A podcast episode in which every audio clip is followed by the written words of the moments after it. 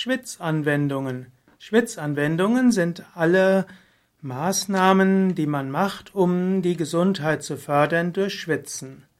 Schwitzen aktiviert den Kreislauf, Schwitzen reinigt durch die Haut, Schwitzen aktiviert auch die Selbstheilkräfte.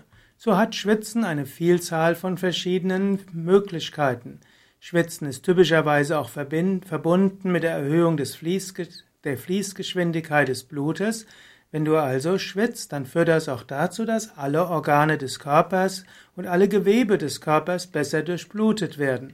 Denn der Körper kann ja nicht einfach nur das Blut zu, den, zu der Haut hinbringen, sondern das erhöht die Durchblutung überall.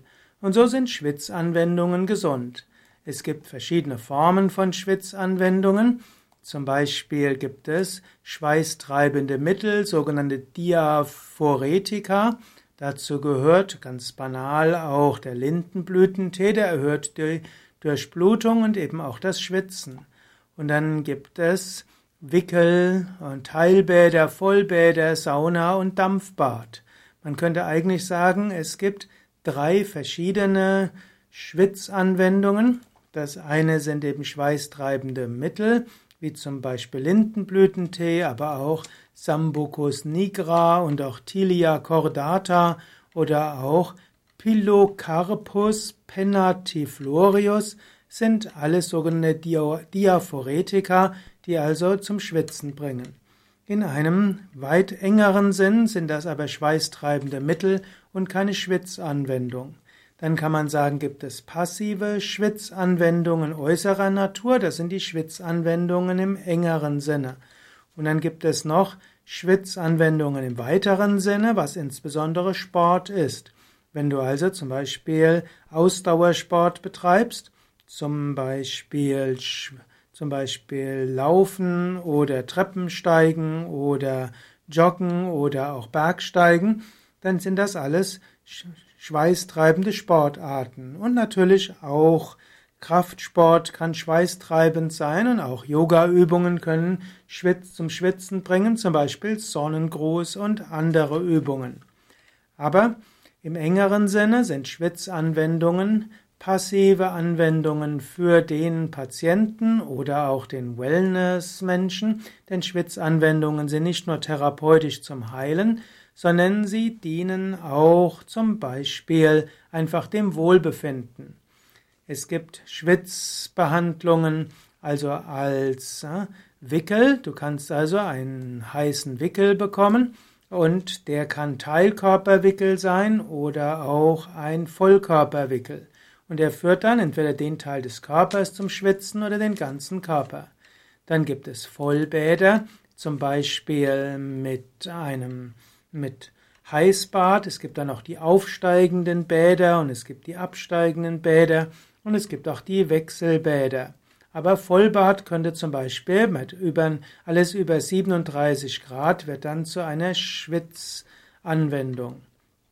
Und dann gibt es eben auch Sauna, die heutzutage bekannteste Form der Schwitzanwendung, denn die Sauna hilft relativ zügig, letztlich sich zu erhitzen. Die Sauna hilft insbesondere, dass die Haut aktiviert wird, dass über die Haut Schweiß abgesondert wird. Gerade jetzt die Trockensauna führt nicht dazu, dass der Körper insgesamt wärmer wird, sondern führt nur dazu, dass der Körper mehr Schweiß absondert, um so zügiger hm, letztlich hm, Wasser abzusondern. So ist auch die Sauna ein gutes Mittel zum Wohlfühlen, aber eben auch zur Aktivierung des ganzen Kreislaufes. Dann gibt es aber auch die Feuchtsauna, zum Beispiel gibt es auch das Dampfbad und das Dampfbad oder auch die feuchte Sauna führt eben dazu, dass der Körper nicht vollständig die Wärme abführen kann und das führt auch zur Erwärmung des ganzen Körpers. Und manchmal will man nicht nur die, den Blutkreislauf anregen und die Schweißabsonderung erhöhen, sondern man will den Körper insgesamt wärmer bekommen. Dazu ist dann ein Vollbad oder auch ein Moorbad oder eben auch ein Dampfbad geeigneter als das Trockenbad. Und so gibt es viele Anwendungen für Schwitzanwendungen. Also verschiedene Möglichkeiten der Schwitzanwendung. Die Schwitzanwendung kann man machen, einfach um Kreislauf zu, in Gang zu bringen. Dann ist zum Beispiel die Trockensauna am besten. Man kann es machen, um die Haut zu reinigen. Auch dann ist die Trockensauna am besten, weil sie das Schwitzen am intensivsten fördert. Man kann aber auch Schwitzanwendungen im Sinne von Wärmeanwendung machen, Wärmebehandlung, um zum Beispiel ein künstliches Fieber zu erzeugen. Und das kann eben auch hilfreich sein bei Muskelverhärtungen, bei Verletzungen von Muskeln und von Gelenken, bei diversen Funktionsstörungen oder auch bei verschiedenen Formen von Erkältungen. Wenn man die Schwitzbehandlung, die Schwitzanwendung macht bei Kranken, dann braucht man natürlich den Ratschlag von Arzt oder Heilpraktiker, denn es ist auch eine Belastung für das Kreislaufsystem. Und auch muss man wissen, dass nicht für alle Erkrankungen Wärmebehandlungen gut sind.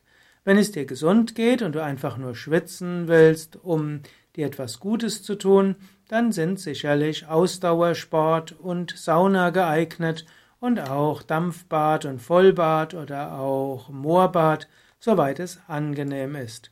So wie es aber in den Bereich des Unangenehmen kommt, muss ein Arzt oder Heilpraktiker entscheiden, ob diese Art der intensiven Stimulierung wirklich hilfreich ist oder eben auch nicht. Ja, soweit einige Bemerkungen zu Schwitzanwendungen. Auch im Ayurveda gibt es Schwitzanwendungen. Es gibt zum Beispiel Svedhana.